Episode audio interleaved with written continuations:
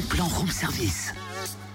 Cynthia, est-ce que tu as peur des chauves-souris Ben, un petit peu, du moins, je suis pas trop rassurée si j'en vois une. Est-ce que ça te dit de, de, de, de faire passer cette phobie et de te familiariser avec ce mammifère nocturne Ah si, c'est possible, oui. Ah bah c'est possible. À Saint-Bénin d'Asie, dans la Nièvre, dans le cadre de la nuit internationale de la chauve-souris, bah rendez-vous à 19h demain à la mairie pour découvrir les chiroptères avec la Société d'histoire naturelle d'Autun.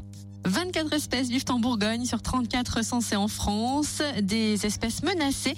Et pourtant, le rôle des chiroptères dans notre environnement est primordial puisqu'elle régule les populations d'insectes nocturnes. T'ai pas prévenu.